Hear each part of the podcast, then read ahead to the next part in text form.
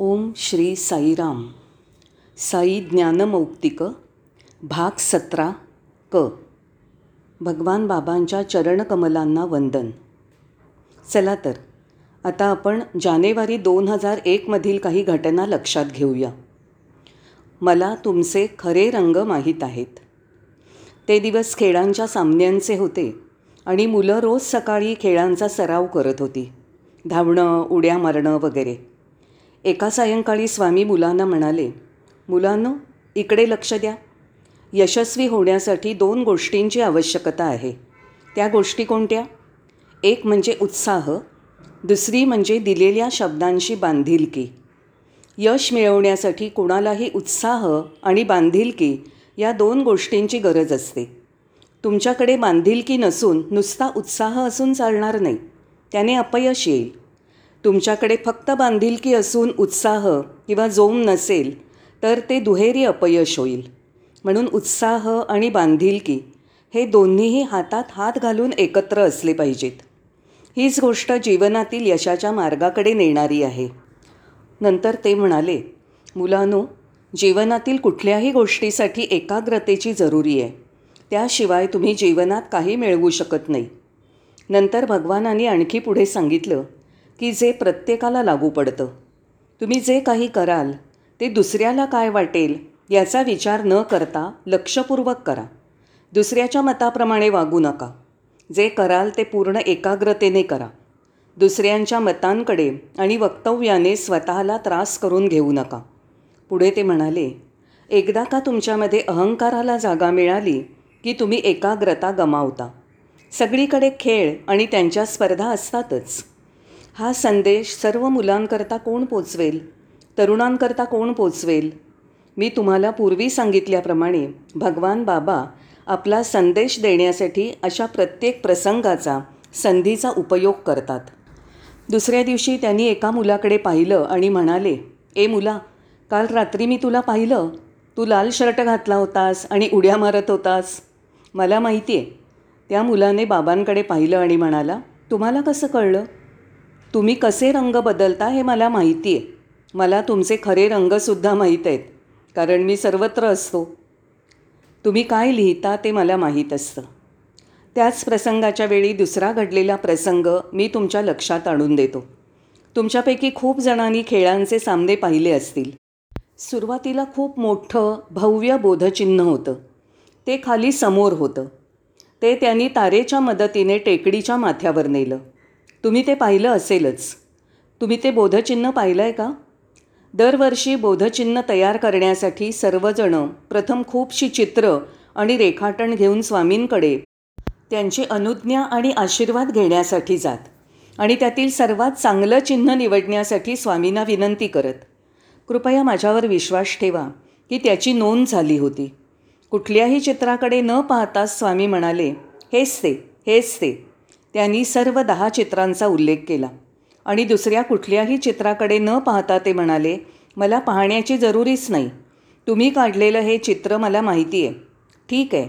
या वर्षाच्या खेळाच्या सामन्यांसाठी वाघ हेच बोधचिन्ह असेल. या प्रसंगाच्या निमित्ताने मला आठवतं की बंगलोरच्या रामब्राह्मणांनी पूर्वी सांगितलं होतं तुमच्या सर्वांच्या माहितीसाठी हे मार्गदर्शक म्हणून उपयोगी ठरेल. त्यांनी मला सांगितलं मिस्टर अनिल कुमार हे लक्षात घ्या की तुम्ही जेव्हा काही लिहायला लागता त्याबद्दल स्वामींना आधीच माहिती असतं. कधीही स्वामींना हे माहीत आहे का अशी शंका घेऊ नका. तुमचं पत्र स्वामींनी आधीच वाचलेलं असतं. याविषयीचं आश्चर्य वाटून घेऊ नका. तुम्ही तुमची लेखणी घेऊन कागदावर लिहायला सुरुवात करता तेव्हाच ते बाबांना माहिती असतं. ही अगदी सत्य गोष्ट आहे. हे असे प्रसंग आहेत की त्यामुळे ते काय म्हणाले याला भक्कम पुरावा होतो. चाचणी परीक्षा घेणं ही माझी आवड आहे. वृंदावनची काही मुलं प्रशांती निलयमला आली होती. स्वामींनी मुलांना विचारलं तुम्ही काय करताय? एक मुलगा म्हणाला स्वामी आमच्याकडे ग्लायडर्स आहेत. आम्ही उंच उडतो. समुद्र सपाटीपासून पाच हजार फूट उंचीवर आम्ही उड्डाण करतो. ओ तुम्ही कसे उडता?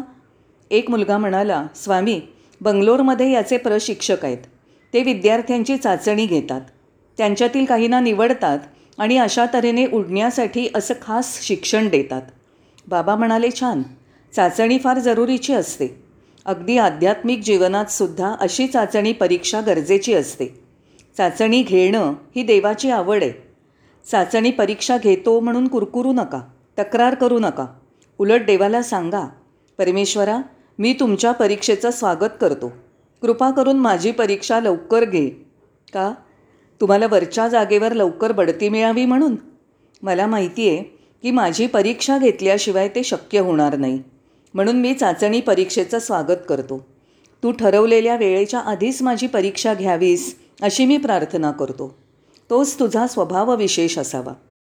माझ्या बुटातले पाय थरथरू लागले. स्वामी मी परीक्षेसाठी तयारी केलेली नाही. जर मागचा दार असेल तर मी त्यातनं निसटायचा प्रयत्न करीन. मला परीक्षा द्यावीशी वाटत नाही. मला परीक्षेला सामोरं जायचं नाही. बाबा म्हणाले नाही नाही. एक गुरु म्हणून तू तुझ्या शिष्याची परीक्षा घेत नाहीस का? तू गुण देतोस ना? रोग्याला तपासल्याशिवाय डॉक्टर औषधं लिहून देतो का? म्हणजे परीक्षेची जरुरी असतेच. तुम्ही ती टाळू शकत नाही. पुढचं दार असताना तुला मागच्या दाराने पळून जाण्याची काय जरुरी आहे? मुख्य दारानेच चालायला लाग. सुटकेचा मार्ग शोधून पळून जाऊ नकोस. आणि जरी तू तसा पळालास तरी तुला वाटणारा तथाकथित फायदा तात्पुरताच आहे. काळजी घे. जेव्हा तो बंगलोरचा मुलगा सांगत होता की आम्ही उड्डाण करणार समुद्र सपाटीपासून पाच हजार फूट उंच उड्डाण करणार तेव्हा स्वामींनी माझ्याकडे पाहिलं. ते म्हणाले अनिल कुमार तुला उडता येईल का? स्वामी मी नाही ते करू शकणार.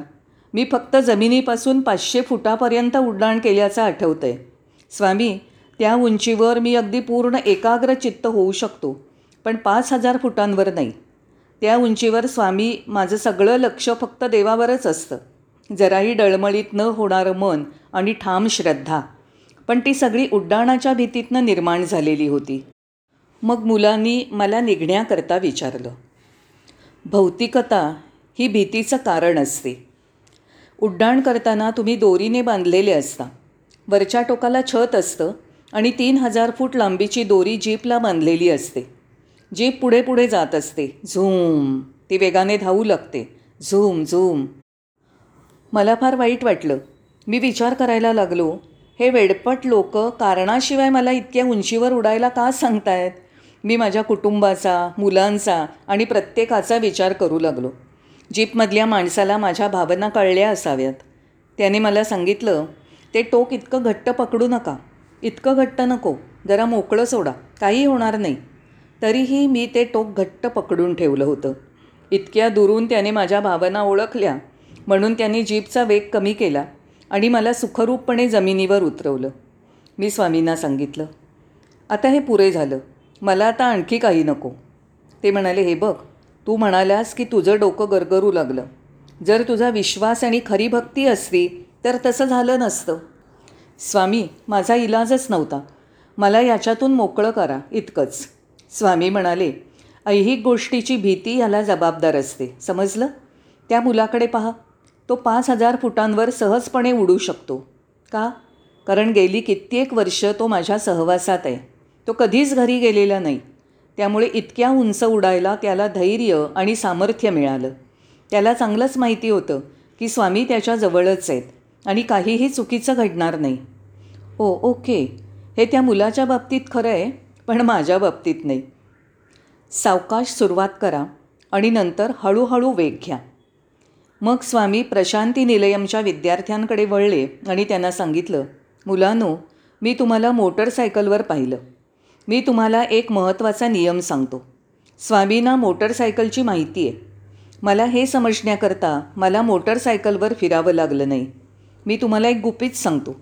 सुरुवातीला तुम्ही वेगाने सुरुवात करता आणि शेवटी वेग कमी करता. असं करायचं नसतं. मोटरसायकलची शर्यत जिंकण्यासाठी सुरुवातीला तुम्ही सावकाश जा. नंतर तुम्ही वेगाने जा.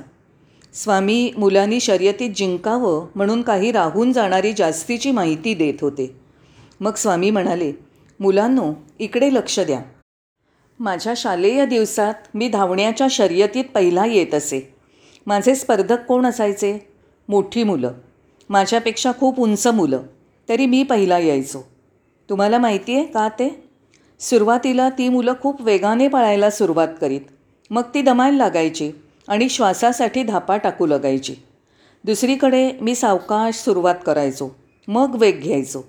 आणि मग पहिला येत असे. ही जिंकण्याची गुपितं आहेत. भगवान जुन्या आठवणींना उजाळा देण्याच्या लहरीत होते. मुलांनो मी जेव्हा कंपालात होतो स्वामी आफ्रिकेला भेट दिल्याचे तुम्हाला माहितीच आहे तेव्हा मी आपल्या लांब लांब पायांनी भरभर चालणारे खूप जिराफ पाहिलेत. जिराफ एखाद्या गाडीपेक्षा जलद चालू शकतात.